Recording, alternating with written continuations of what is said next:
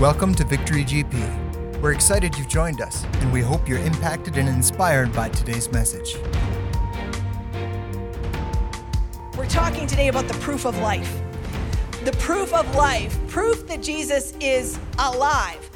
And we're going to talk about the scriptures. We're going to talk about what the Bible tells us that proves to us that he's alive. But for me personally, you know, there's that old song that says, You ask me how I know he lives. He lives within my heart. It's it's not, I mean, we're going to study this today. We're going to see other people's testimonies of how they know he's alive. What's the proof of life? But for me personally, it's those moments when I'm sitting at my piano and I sing out, The King is in the room, and I feel him. And I know that the only reason I can get through today is because he's there. And realizing that this past year, you know, we, we, you just, you know, you should look back and you should see the places that God has carried you and whatever, but it's been an intense season for most of us. It's been it's been times of stress, it's been times of pain, it's been times of loss. I've done and been to more funerals this year than I've been to in the previous 15 put together. How do you walk through stuff like that? The king is in the room. I have walked with people who have lost jobs and lost relationships and lost hope. And the answer is the king is in the room. Because I've also seen people that have come out of darkness, loss, brokenness, abandonment, pain, anguish, suffering, grief, and they have been transformed because the king is in the room. And so this morning, I feel like God wants to remind us this is what we've been through together. And He wants to present to us this is what we can be through together. This is the walk that we have. The proof of life actually ends up being in us. We are the proof that Jesus rose from the dead. Bizarre, right? We're the walking, talking proof, but we want to find out what the Bible says about it. We want to line that up with not just that that sounds really good. It's it's not just what the preacher says, it's what the word of God says and it's what we are meant to experience. And so walking through this, I was I was thinking this week um, there was a lady that I was talking to um, just a few weeks ago, actually, who's a new believer. And she was telling me, she said, you know, prior to this recent season, she said, I, I grew up in a family that didn't know God at all. Like, at all. She's like, I never, ever, ever heard of Jesus. And uh, she said, weirdly enough, my mom set out a nativity scene every Christmas, but we just thought it was one of the Christmas decorations. Like, we didn't know, didn't know what it meant. And so she had never known Jesus at all. And she said she fully 100% believed we've evolved from monkeys and that nothing happens when you die except you decompose. And she said, from that place, nothing matters. Life doesn't matter. You're, doesn't matter if you make good choices or bad choices, doesn't matter. But then she said, but then I met Jesus. And everything changed. And as she's telling the story, her face just lit up and she starts talking about, like, this is what I experienced and this is what I've been set free from and this is how he's changed my life and this is how he talks to me. And she's just like going, there's like life and life abundantly, like Jesus promised because she's had a personal encounter with the living God. She didn't bump into a belief system, she bumped into Jesus, right? She found the living God. 1 Corinthians 15 54 says, So when this corruptible has put on incorruption, talking about Jesus, and this mort- mortal has put on immortality, then shall be brought to pass the saying that is written Death is swallowed up in victory. O death, where is your sting? O Hades, where is your victory? The sting of death is sin, and the strength of sin is the law. But thanks be to God who gives us the victory through our Lord Jesus Christ. And when you think about this, is see, these are the, the scripture verses that we talk about on Easter Sunday. Praise be to God who gives us the victory through Jesus Christ our Lord.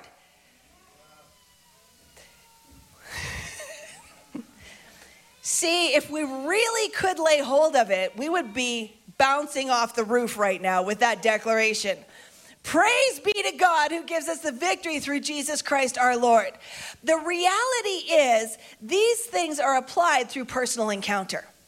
And so when we talk about it, this, this whole death has been swallowed up in, in life, in victory. What does that even mean? Where, oh, death is your victory? Where's your sting? Anybody who's been through loss this year is like, no, it stings plenty. There's, there's lots of pain attached to that. What does it mean? It means that there is hope for life beyond the grave. It means that when we say goodbye on this side, we know there's something on the other side. It means that even in the midst of loss and grief, the presence of God is with us and the same terror is not there. And so when we talk about how do we see the proof of life, how do we see the proof that God exists, the proof that He's real, the proof that Jesus rose from the dead, it happens one by one as we encounter God. And the interesting thing is, most of us do not encounter God because we're having the best time ever. Truly. The cry that comes out of us happens when somebody's been diagnosed with something, when we've had an accident, when we're scared, when anxiety is, is overwhelming us, when there's pain on every front, when we've lost our job, when we don't know where to go, when we feel abandoned, we feel lost, we feel alone, we cry out for God. And we hope that there's somebody answering that cry. I, have got, um, you know, pre pre-believer friends you know on facebook and stuff and i'll see every once in a while i'll see a, somebody post something and i'm sure you guys do too. If there's anybody out there who believes in god could you pray for me? Which means i really hope there's something there but i don't know for sure and i think that you do so could you please? And i always answer those ones. I will always answer and say i'm praying right now what's going on and, and respond as quick as possible. But there's something in us in crisis that needs to know that God is there. And that is just so like God. He waits for us to hit the end of ourselves, and He's right there waiting for us. So, some of the times that we most experience God, and we most see that that sting and that pain gets alleviated is in the presence of meeting Him in sorrow. So, for some of us, this has been a really rough season but it's been one of the richest, sweetest times with the Lord. It's been in the midst of pain, I find Him. I see him, I encounter him, I feel him. It's those moments when I feel alone and I'm weeping and I just think nobody's gonna understand this, and he totally does. And you feel his presence. So, we wanna walk into that a little bit today. This idea of when I'm needing him, he is there. When I'm in pain, he is there. When I'm searching, he is there. And there's a great differentiation between Christianity and our faith in Christ and the other religions of the world for this very reason. It's not just the He was there, it's the He is here. Big difference.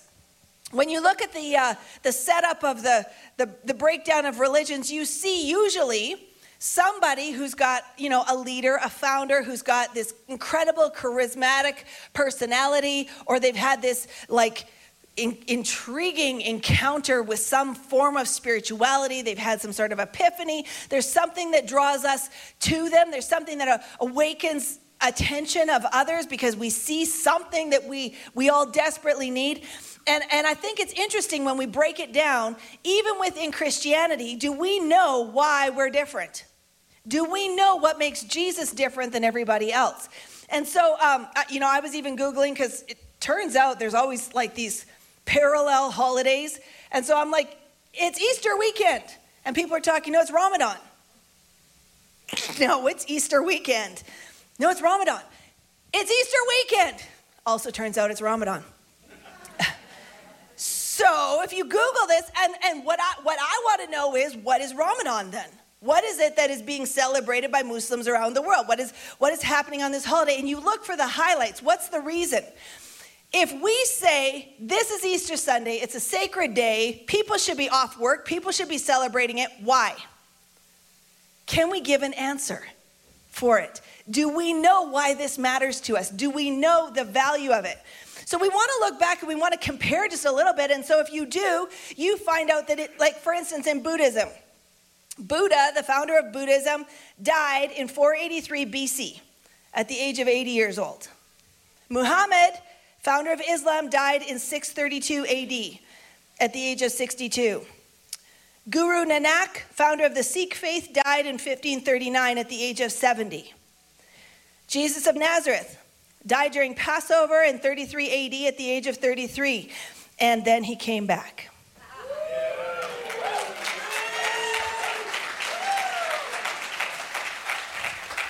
Yep. Kind of looks different even when you just Google it. There's there's something to be said for that. There was proof of life. There was something that changed. There was something that shifted. We need to know what that something is and why it matters to us. We need to know why Jesus is different.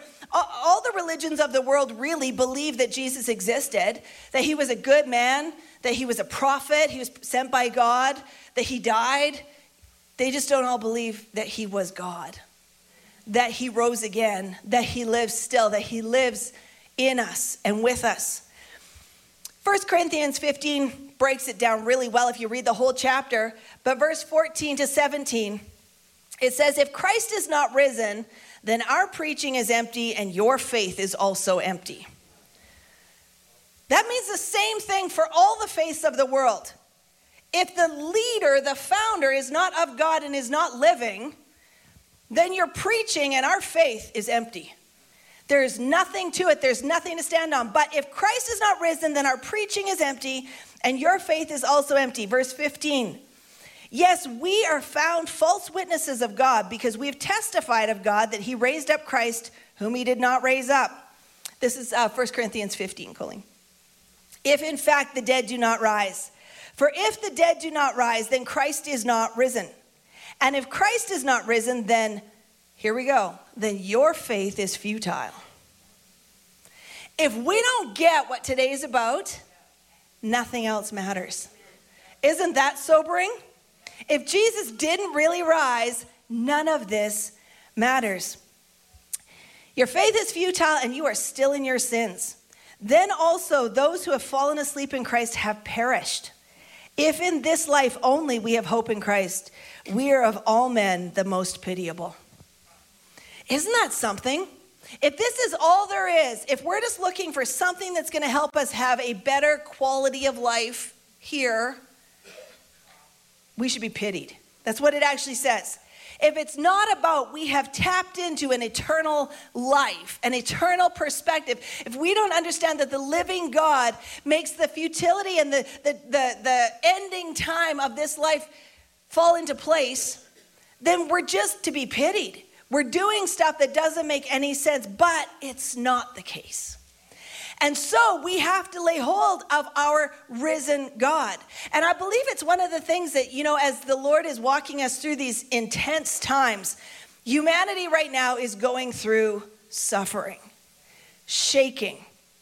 There's this like, the, the word talks about this that everything that can be shaken will be shaken so that what is of God will remain. There's, there's a shaking that's going on right now, and you can't avoid it. It's everywhere. It's, it's globally. You know, it's the stuff, it's your finances, it's health stuff, it's, um, it's global politics, it's wars, it's rumors of wars, it's, you know, natural disasters. It's all this stuff is going on, the shaking's going on.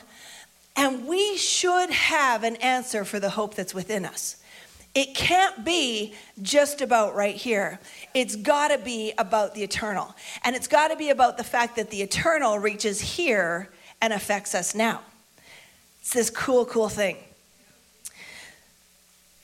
The concept of how do we know the proof of God, the proof of life? I want to challenge you this morning. You know, sometimes we feel bad when we don't have the right feelings to attach to a title or to a holiday or to a whatever. We don't have the right feelings to go with it. Anybody who's got a little bit of life experience knows the best moments don't always happen on the planned days on the calendar. Right? I, I, have trained myself at this point that there's these moments and you can feel it when something's happening and you're having a conversation with somebody or you see kids doing something or you, you just have a feeling in your heart that is like, it's like glorious. And it just, it'll happen at weird times. It'll happen at the ice cream shop. It'll happen, you know, I mean, happens a lot at the ice cream shop, but it happens not necessarily on the days that you plan for them. It's, it's like, you know, wedding days or anniversaries or you know big birthday parties or whatever. Sometimes we put so much effort into making a moment that we don't realize the moments like when you're out having a walk together and you have that moment of conversation that just changes your heart. Like it's it's beautiful and you have to pause in these moments. I feel like that with this concept of the resurrection sometimes we're like it's easter sunday we as christians should be super exuberant today and we should. But it's all the little moments in between. It's the times when you felt like you were at the end of your rope and you cried out like, God, I need you. It's the time you sat in the doctor's office and you got the report about this is what you're facing right now. And you said on the inside, but God. It's the time when you had the conversation with somebody and you were like, I, I don't think anything's ever going to repair this relationship. And God says to you on the inside, but I know your heart. I, I know who you are. I know I, I got this. It's those times when you're you're driving, you know, we we've had personally, we've had so many vehicle accidents and, and near misses that should have been fatal that we walked away from. And those moments of the living Christ were simply us crying out, Jesus! The moment before we hit something or something hit us.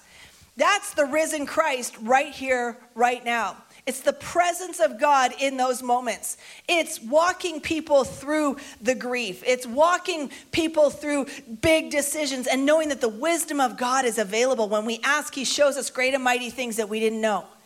How does that happen? It's because He lives. We actually get to walk life with God.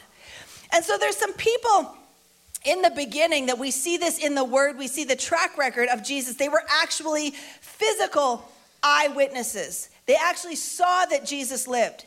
I don't want to put the two pieces together because it's very important that we know what the word says. This is the documented facts. This is what actually happened. And it, if we were looking at a court case, we would know this proof of life. The fact that there was one witness could be a delusion. Two witnesses, it could be some confusion. Three witnesses, it could be some sort of a scheme. There were hundreds of witnesses at different times, in different ways, in different places that saw and encountered the risen Lord. That is proof of life. That matters. What also matters, though, is that you feel Him on the inside. You are walking, talking proof of life. So let's walk this through just a little bit 1 Corinthians 15, again, the whole chapter is just going to illuminate you. So if you spend some time studying on it, but starting at verse 5 to 8, it says that he was seen by Cephas or Peter, then by the 12. After that, he was seen by over 500 brethren at once, of whom the greater part remain to the present. So, this is Paul writing, he's like, Some of the people who saw him at the time of this writing, they're still here and they can tell you what they saw. This is incredible. They are still here to the present, but some have fallen asleep. After that, he was seen by James, then by all the apostles. Then, last of all, he was seen by me also, as by, as by one born out of due time. So he's saying you need to understand when Corinthians, 1 Corinthians 15, there's a group of people that are saying, I don't, you know, maybe there is no resurrection from the dead. Maybe this life is all we've got. This passage, Paul's saying, and if that's the case, we got nothing. We got nothing. We might as well live a different way, but it's not the case. And here's the proof here are the people who saw him in the flesh. This is the walking, talking encounter. Now, again, Paul is having still his, uh, he's been yet to be um, released on women. So he was seen by Peter and then by the 12. Uh, he forgot that he was seen first by Mary. Um, but that's okay because she's recorded in the Gospels.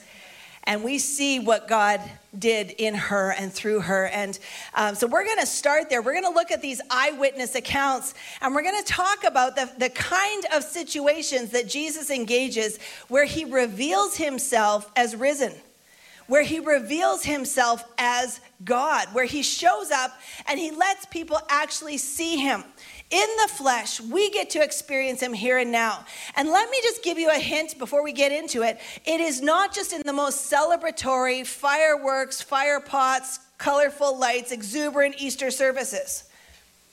It's exactly how most of us meet him in the mess. That's where he encountered them. That's where he showed up exactly where they were exactly in their daily lives, in the moments that they were walking through. And so Mary Magdalene is the first one. She is a person in distress. And people in distress are people who often will encounter God, the risen Lord. Now, Mary has had this incredible relationship with Jesus. We know that she met him in incredible bondage. She was broken, she was damaged. Jesus loved her back to life, brought her into a place of relationship, and, and she became uh, somebody who was with him in, in like all the stories. She's there, she's experiencing Jesus firsthand. She was a mess. She was dead, but he brought her to life. It was really like this incredible encounter that she had with him. And so she's with him um, at the cross. We see that she's the one of the ones, the few that stuck around. I think it's very interesting that most of the disciples took off. But she stood there and she watched him suffer. And she watched him fight for every breath. And she watched him cry out, It is finished. And she watched him pour blood down the cross. She watched him breathe his last. She felt the ground shake. She saw the one who had given her fullness of life die. And she stayed until they let him let them take him off the cross. She went with his body to the tomb and she made sure that he was taken care of. And she saw them roll the stone in front of the grave. She wasn't deluded that he wasn't dead. She knew he was dead. She saw it. And then she woke up and she, she cared enough to at least, I don't know how else to worship, but I'm gonna, I'm gonna bring spices and I'm gonna take care of his body. I, I need to do something. I'm, I, don't I don't know what else to do. I just need to somehow honor Jesus. And she goes with the other women, says, and they found the stone rolled away. And they found that there were angels there speaking that Jesus had risen from the dead. This, this is what she encounters. His body is gone. She's brought these spices. She's trying to worship. She's being told she's having this supernatural encounter, and, and but he's gone, and she's in distress. And then it says in Mark 16, verse 9 and 10, it says, He appeared first to Mag- Mary Magdalene, out of whom he had cast seven demons. And she went and told those who had been with him as they mourned and wept. And when they heard that he was alive and had been seen by her, they did not believe. He appeared first to her. She, I just, I just, I just need Jesus. I don't know what else to do. My life before him was a disaster. My life with him completely changed. I don't really know what to do right now. I can feel the agony in her heart, and I can feel many of us in this past season, we've had a similar sensation.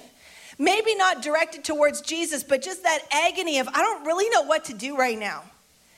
There's, there's been loss, there's been struggle. I feel like I'm here alone and people are telling me that something has happened. I can't really locate it in my own mind. I don't know what to do. Jesus appears in situations like that. He looks for opportunities to show up in situations like that. John chapter 20, verse 14 to 16, it says that she turned around and she saw Jesus standing there and she didn't know that it was Jesus. Her distress was kind of overwhelming her. Jesus said to her, Woman, why are you weeping? And whom are you seeking? And she supposed him to be the gardener and said to him, Sir, if you've carried him away, tell me where you've laid him, and I will take him away. She's so in distress that she can't even see him right there. And Jesus said to her, Mary. And she turned and said to him, Rabboni, which is to say, teacher. I find it so interesting that in the midst of her distress, she, she can't even see him. Some of us have been in those places. We We've been in those places where we are so distressed in heart that if somebody was to say, Jesus is there with you, you're like, great. I need an answer. I But here's the beauty of Jesus. He doesn't have to bring her giant theology. He doesn't like quote scripture at her. He calls her by name. And there are some of us, this is what we should be celebrating today. There's some of us that we found ourselves in so much distress in this past year that we didn't know which way was up. And in that moment of pain, we could hear that personal call of Jesus. And it might not be something that we could even hardly express to anybody else, but He was there. And He knew you. And there was a sense, and there is a sense, that He, he knows you. He, he doesn't, you don't need to say a thing. He knows you. And I, I think about that, and to me personally, I relate to this so well. I, I feel like there's times when it's been overwhelming. Life has been overwhelming. And I'm sitting there, and just to be very honest, some of you dads feel this way, some of you moms feel this way, some of you business owners feel this way, but you're like, the world is gone to bits, and I'm supposed to be in charge of whatever my sphere is. And I don't know what to do right now. And Jesus just came and he said, Mary. And in that moment, do you know that the gift of the empty tomb and the risen Lord is that we get to know him personally? That we don't just sign up for a religion, we don't just sign up for some belief system, but we know and are known by God. Distress is not a bad place to be if that's where you meet Jesus. John 10 3 says, He calls out His own by name and He leads them out by name. The second group that He encountered was those in disappointment. Anybody had any disappointments this year? Wrong church. Okay. Disappointment has been everywhere. And there's these two guys that we read about they don't uh, share their names with us, but the two guys on the road to Emmaus. And this is after the crucifixion. This is after Jesus has been put in the tomb. And they, they don't know what else to do. They've been following Jesus. Um, he's dead. So, I guess we'll go home. So they start walking and they, they turn and they go home. And Jesus shows up. And Jesus begins walking with them and he says to them, Why are you, why are you so sad? What are you talking about amongst yourselves? What's, what's going on with you? They don't recognize him. The Bible tells us that their eyes have been blinded. They don't, they don't see. They're not blinded because God blinded them. They're blinded because they've got disappointment. They're blinded because they've got their own stuff going on. And so Jesus actually shows up. Mark 16, 12 to 13, it says, After that, he appeared in another form to two of them as they walked and went into the country. And they went and told it to the rest. They did not believe them either. So this was the right after this beginning time, after he had seen Mary, um, talked to Mary. Luke 24 gives us the full picture of it. So this we want to match the timelines with the storyline. Mark and Luke are the two places that match it up. Jesus asks them, What's What's going on? Why do you seem so sad?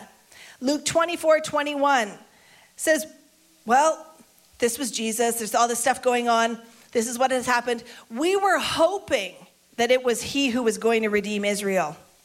Indeed, besides all this, today is the third day since these things happened. Um, we were hoping. We kind of thought this is what God was going to do. We kind of thought this is what we were waiting for. We kind of thought this is how God was going to act but it didn't. And so now they're so disappointed, they're just walking home, and obviously their body language is just overwhelming.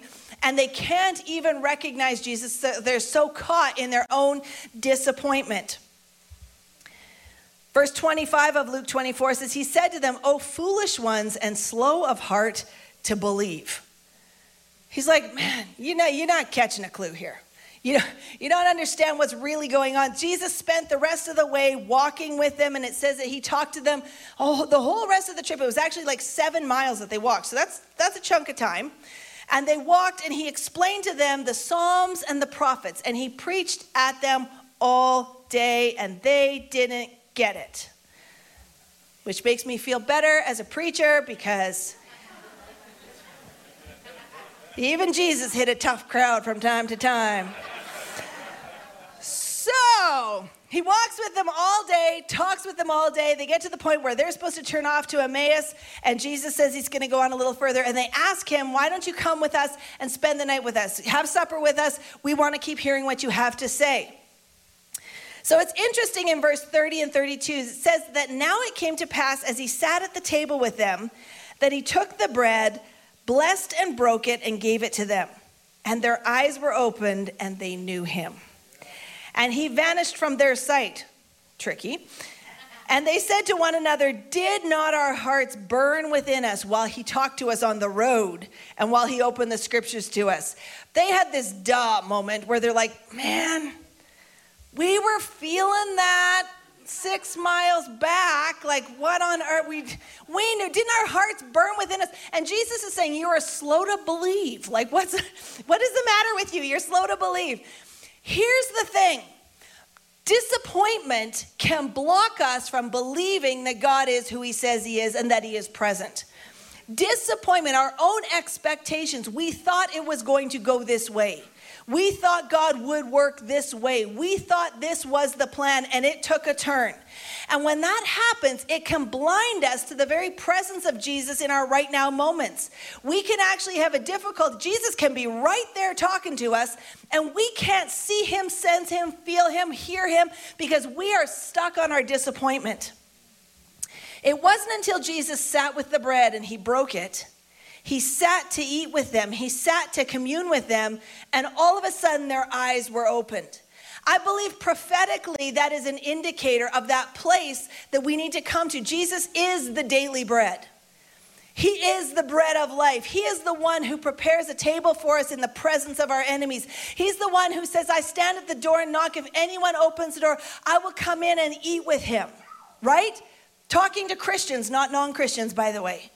And so when Jesus came in and he began to break bread with them, it's the same thing as when we will get over our own disappointment, our own wrong expectations, our own God's supposed to do it this way. And we actually sit and we commune with him. And we sit at the table of fellowship with the Lord and we let him talk to us. And most of us in those moments when we actually get out of ourselves, we get over our own heads and we sit and we actually listen. We'll be like, oh, didn't our hearts burn with us back there somewhere? Yeah. I actually felt God was saying something back there. Oh, I, I actually felt there was some leading from the Lord back there. I didn't want to hear it though. I wanted this job. I wanted this location. I wanted this family. I wanted this breakthrough. I wanted I have talked to Christians who have bought raffle tickets and been totally upset with God because they prayed over it and they didn't win. Yeah, I'm not even kidding. if you're already moving into the dream house in your mind, you need to pause we need to walk daily with Jesus. Sometimes we put these expectations, our packaging on God. Sometimes we thought something was going to happen. We thought that person should get out of that wheelchair right then. We thought there should be a breakthrough in that area right then, and it didn't happen the way we wanted it to happen. There's something that we know about God He is only good, and His plans for us are only good. That His thoughts towards us are only good, to give us a hope and a future and an expected end.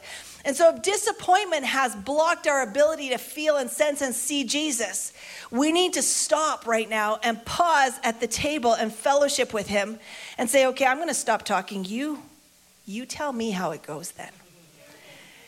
And I think we'll find out didn't our hearts burn within us? We kind of had a sense that this is the way something was supposed to be, we just didn't like it. So they had this encounter. He broke the bread, and their eyes were opened, and they knew him. The next group of t- people were the ones who were in doubt. And so they're the ones that we, we read about right at the beginning of the last portion, he appeared in a, another form to two of them as they walked and went into the country, and they went and told the rest, but they did not believe them. That's these guys, the ones in doubt. And sometimes doubt happens, and doubt will often happen because of, according to this scripture, stress and fear. Doubt will often happen because of stress and fear. I don't know what's going to happen. I am afraid about what might happen. I am pressed on all sides. There is a stress and there's a fear that tries to manifest and it produces doubt. Luke 24, 36 to 38. Here's prior to this, um, 34, 35 the disciples are sitting together, and it says that they were terrified because of what was going on in the city. They were scared of the other Jews that were this, the upset that was going on in Jerusalem. They were all together in one place in the house. What are we going to do now? Now, as they said these things, Jesus himself, verse 36, stood in the midst of them and said to them, Peace be to you. He spoke peace over the stress. He spoke peace over the fear. Some of us, we've been so caught up in this stress, fear, stress, fear. Psychologists and counselors right now will tell us that our society has been in fear mode for so long right now. Most of us are kind of parked there internally, and it is exceptionally difficult to move past it. We have to consciously decide to file the fear. We have to consciously, because it's, it's kind of everywhere. And so Jesus spoke peace to that place of fear. He said, Peace to you. But they were terrified and frightened and supposed that they had seen a spirit or a ghost. And he said to them, Why are you troubled? And why do doubts arise in your heart? Jesus was right there with them. And they're like, Nah, it's a ghost. Can't be God because we're afraid. Can't be God because we're doubting. Can't be Jesus. Let me tell you, if there's been fear this year, if there's been doubts these years, this year, or these years, Jesus is still right there. He is still right there, and He is speaking peace over us. Mark 16, 14, later he appeared to the eleven as they sat at the tables talking about the same thing, and he rebuked their unbelief and hardness of heart because they did not believe those who had seen him after he had risen. He rebuked them and he said, There's unbelief and hardness of heart. Some of us, if we're struggling even to celebrate the risen Lord, what does it mean to you that Christ is alive? It means that Christ is with me always. Okay, what does that mean to you? Well, I don't know. I'm struggling with doubt right now. Struggling with unbelief. I'm struggling with hardness of heart it comes to a point where we have to decide, even though this has been my reality, I am choosing to believe. I am choosing as an act of faith to believe. John 20, 27 is the same story Jesus is with the disciples, and Thomas gets called in because Thomas is like, I can't even deal with this. And Jesus says to Thomas, Reach your fingers in here, look at my hands, and reach out your hand and put it in the side. Do not be unbelieving, but believe. What I see here is the reach your finger here. Look at my hands. Reach your hand. Put it in my side. The onus is on us. I'm in doubt. I'm in unbelief. I can feel my heart hardening. My job right now is even in that place to decide to reach out, to decide to encounter, to decide to pursue. It might feel fake for a little minute, but this is where the healing comes. Jesus is right there waiting for us to step into that. Hmm. Luke 24 41 in the New Living Translation talks about this. They, they finally catch a clue. They realize that Jesus has had this, uh, he, he's actually shown up and he's in their midst. They decided he's not actually a ghost. But it says that they stood there still in disbelief, filled with joy and wonder. Then he asked them, Do you have anything here to eat? It's interesting because in the midst of their disbelief, even, Jesus is like, you know what, we, we gotta we gotta have a meal together. I know it's been a struggle, but let's have a meal together. We have to pursue the relationship. We have to sit with Jesus. The fourth group that we see Jesus reveal himself to is those in disgust. Those in disgust. And the disgust that they feel is not about Jesus, it's about themselves. I can't believe who I am and what I've done. And this is the story of those uh, who went fishing. It actually talks about in, the, in John, we see the chronological order. It says that after all these things happened, Peter decides to go fishing. James and John go with him. Some of the guys go along. And it's like, well, we've actually seen Jesus rise from the dead. We know that he's done what he said he would do. We know he actually is God. And what am I going to do about it? I'm going fishing. Weird response, right? A little bit. I feel like a little bit. Unless you factor in shame. Unless you factor in shame. Because Peter was like, I'm the guy. I will fight with you to the end. I'm going to die with you if I have to die with you. I am with you all the way. Jesus is like, No, you're, you're not. You're actually going to deny me. No, I would never do that. I am your guy. I am with you. I am a solid believer in Jesus. I am the one who is standing with you no matter what. Until things start happening, until the soldiers show up, until Jesus is arrested, until the accusations start flying. And Peter's like, No, I'm not with him at all. And you can almost feel him go through it because I mean, if it was me, I would probably be like, no, I don't know him. And then I'd hear the words of Jesus, okay, I'm, I'm my bad, sorry. I'm gonna, I won't, won't ever do that again, never gonna say that again. And somebody looking very intimidating comes up and says, no, I'm pretty sure you are with him. No, I'm not. Back off. Oh, I can't believe I just said that. It's twice. Okay, Jesus said it was gonna be three times. It's only twice. I'm never gonna do that again.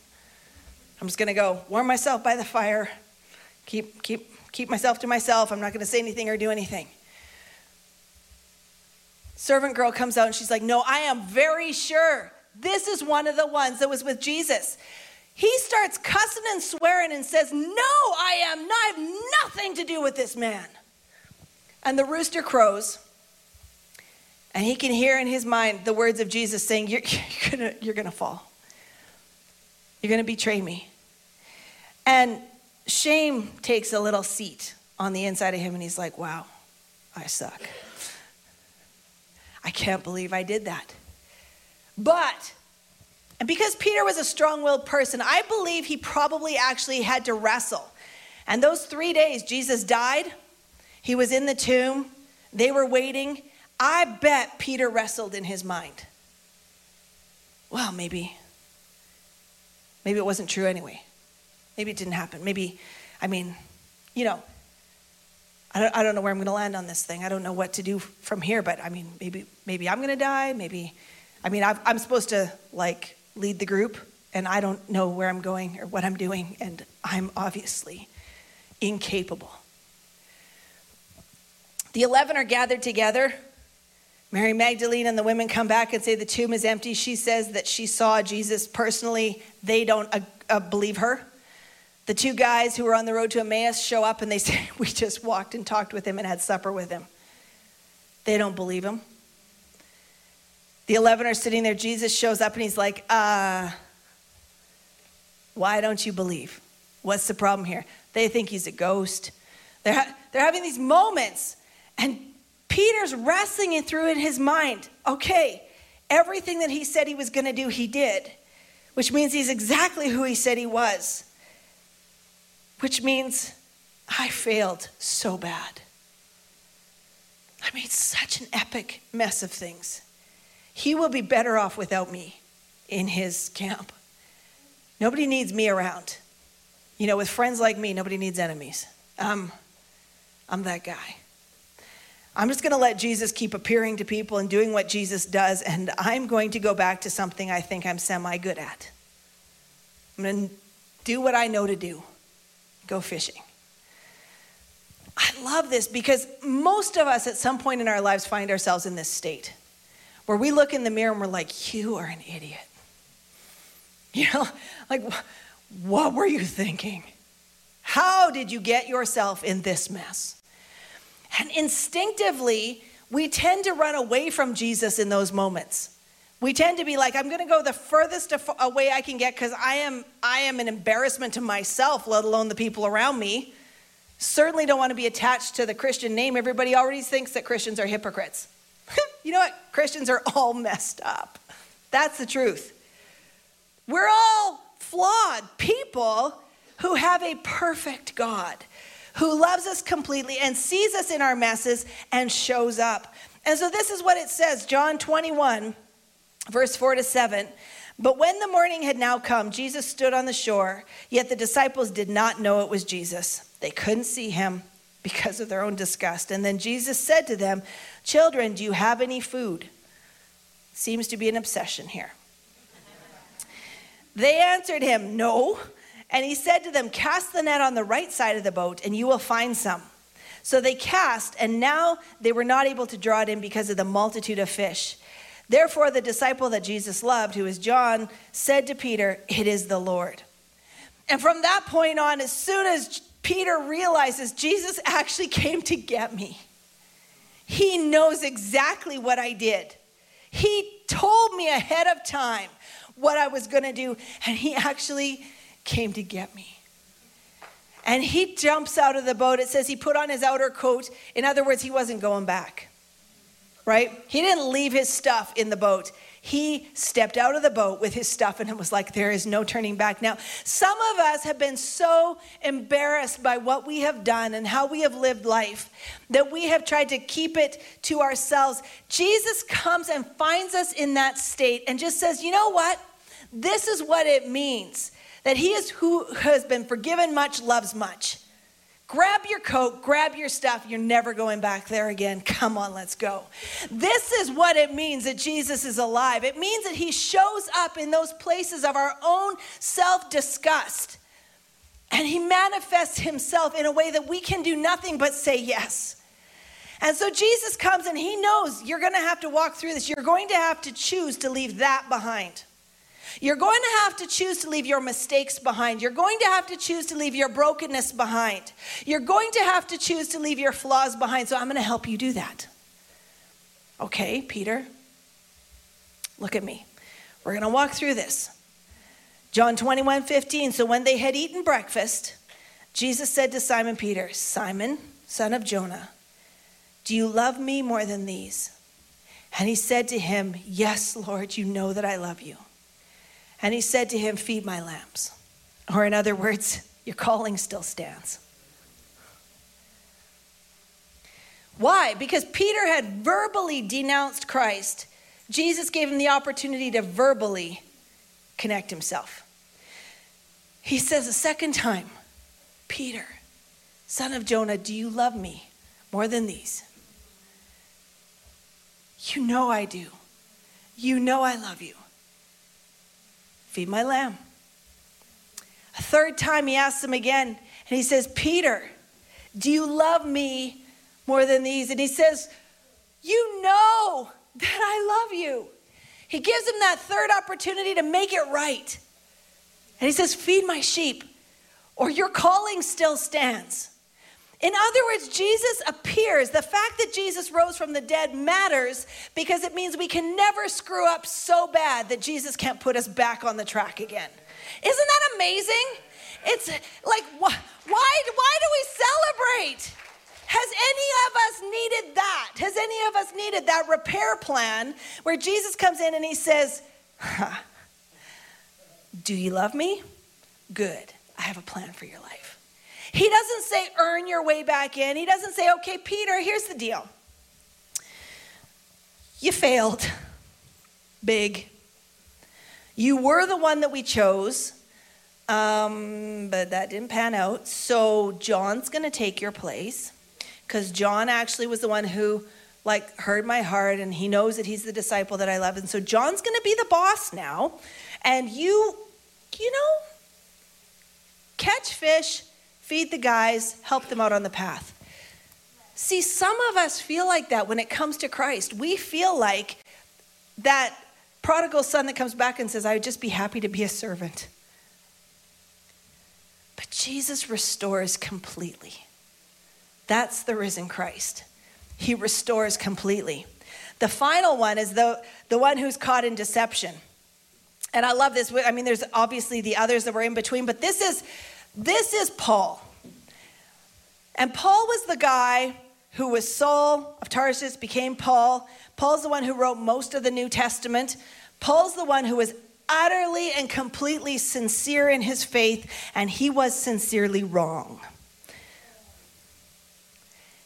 He lived his whole life passionately serving God learning the law, studying, studying what had been written, studying the prophets. He knew inside out this was his life. He was giving himself. And in fact, he went above and beyond. He actually stood there when Stephen was being uh, stoned to death. He held the coats, he consented to it, he agreed with it. He went and asked special permission to hunt down the Jews who or the Christians who were in hiding in other places.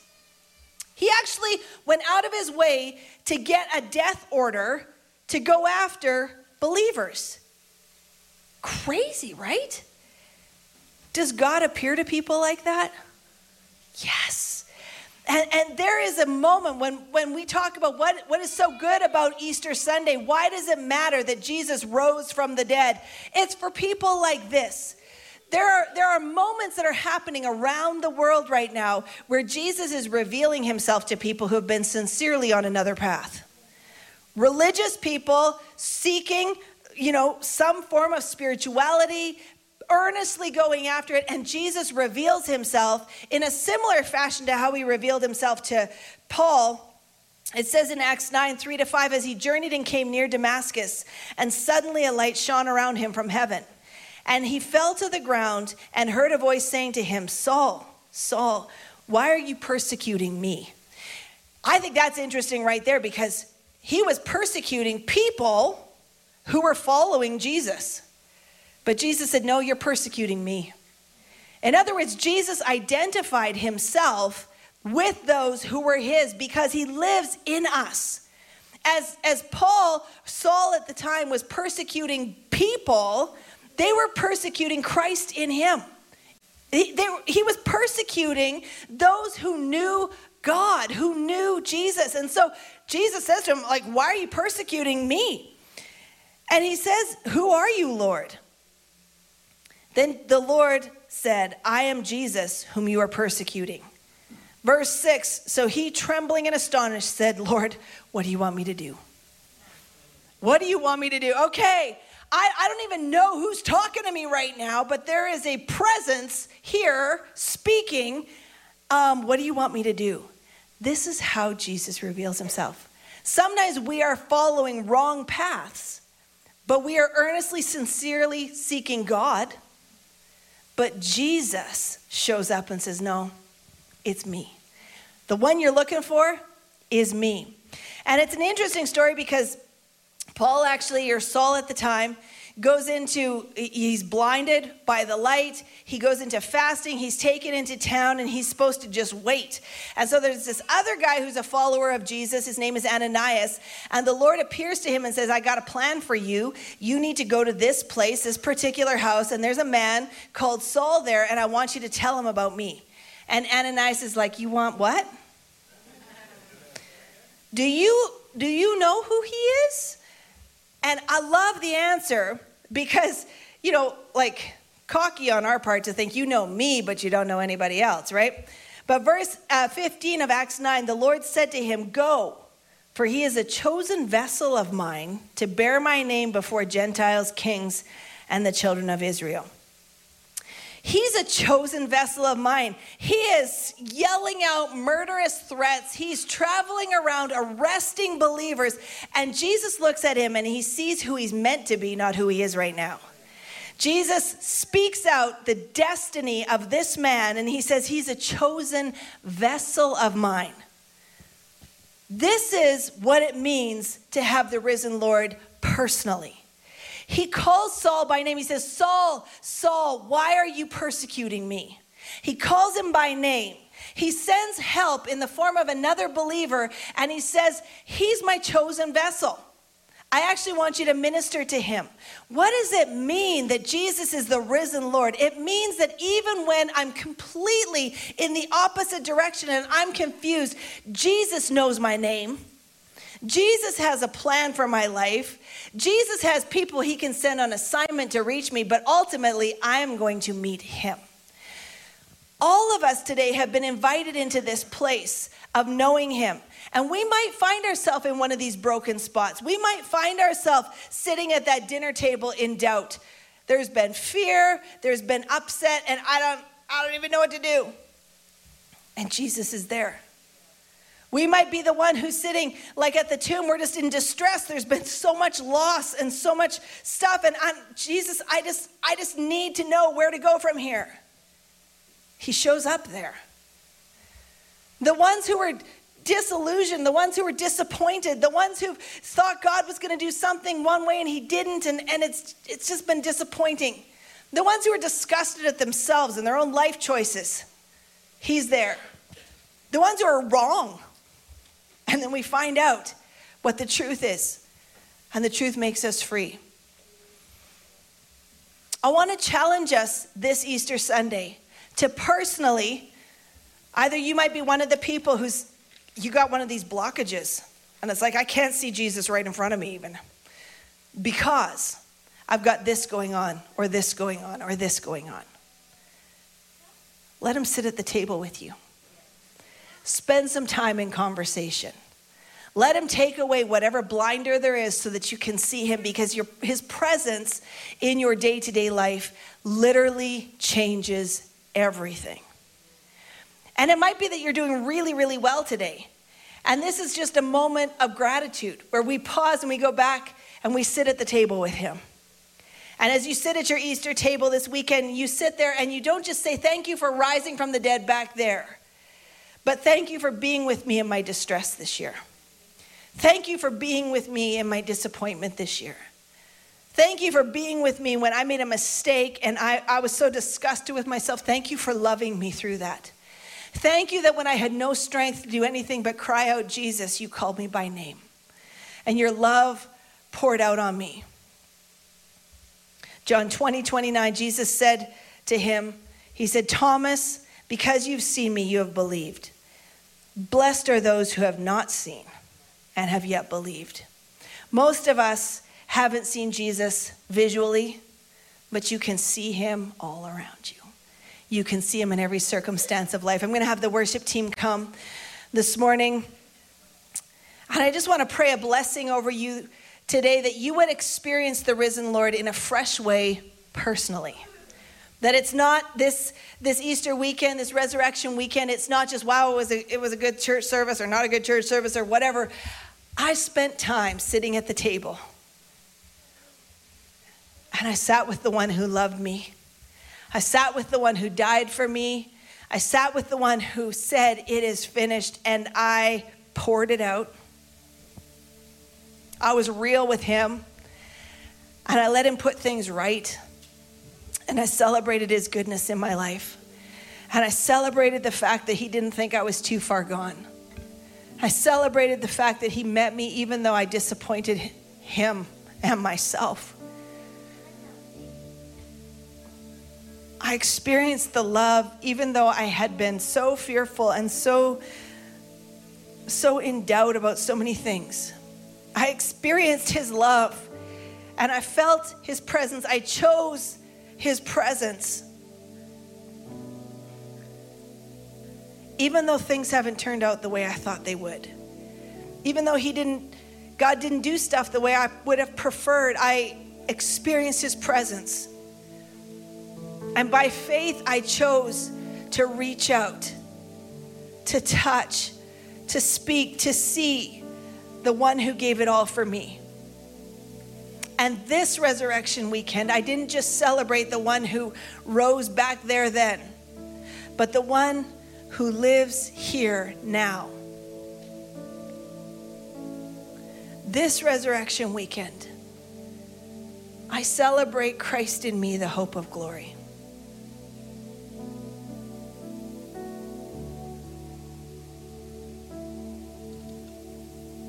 Let's stand together this morning. If you're needing to meet Jesus for the first time today, we would love to help you do that. There's um, some cards in the seat in front of you. If you're in the balcony there at the end of the rows that say, I have decided. And if you would just quickly fill that in, or you can fill it in later and just bring it down. But over here on this side by the cross, Pastor George is going to be over there, and um, some of our team if we need them. And we would love to just pray you through that. We've got a gift to help you with that decision. Anybody else who just needs prayer, you want to you want to reach out and touch him in some area today. The prayer team will be across the front here. We would love to pray with you. But I want to pray a blessing over all of us today in this Resurrection Sunday. God, we thank you. We thank you for showing up. We thank you for the proof of life that you offer us. We thank you for the documented history and the kind of people that you showed up to and for.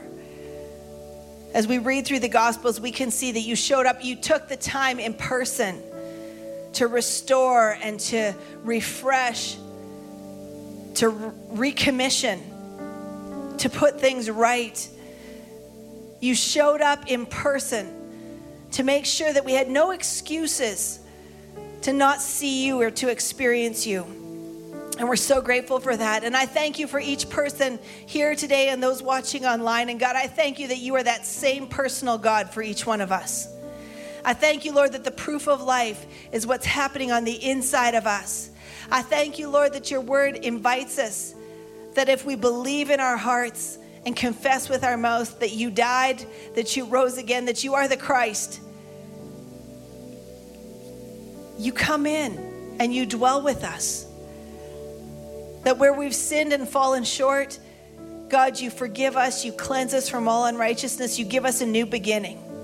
I thank you that today, no matter whether it's a high point or it's a low point or it's just been a long series of tough stuff, you have been there. And I thank you this morning that this isn't just a congregation, this isn't a group of people. You know each one by name. And you speak to that disappointment, you speak to that discouragement, you speak to that distress, and you speak life, and you speak wholeness, you speak your perfect love. And God, I pray that today would be a day that we experience you like never before. Grace us to reach out and touch you. Grace us, Lord, to sit at that table and be real with you, to fellowship with you, to experience you. And Lord, I thank you from that place. Everything does change. We're so grateful today for the risen Lord in us. And we say thank you, Lord. Thank you, God. Thanks again for listening to this message from Victory Church Grand Prairie. You can stay connected with us on Facebook, Instagram, and YouTube by using at Victory Church GP.